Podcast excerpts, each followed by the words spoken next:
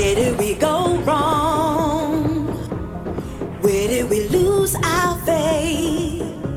My brother is in need, but can he depend on me? Do you think if one of you tried, maybe you could find a better?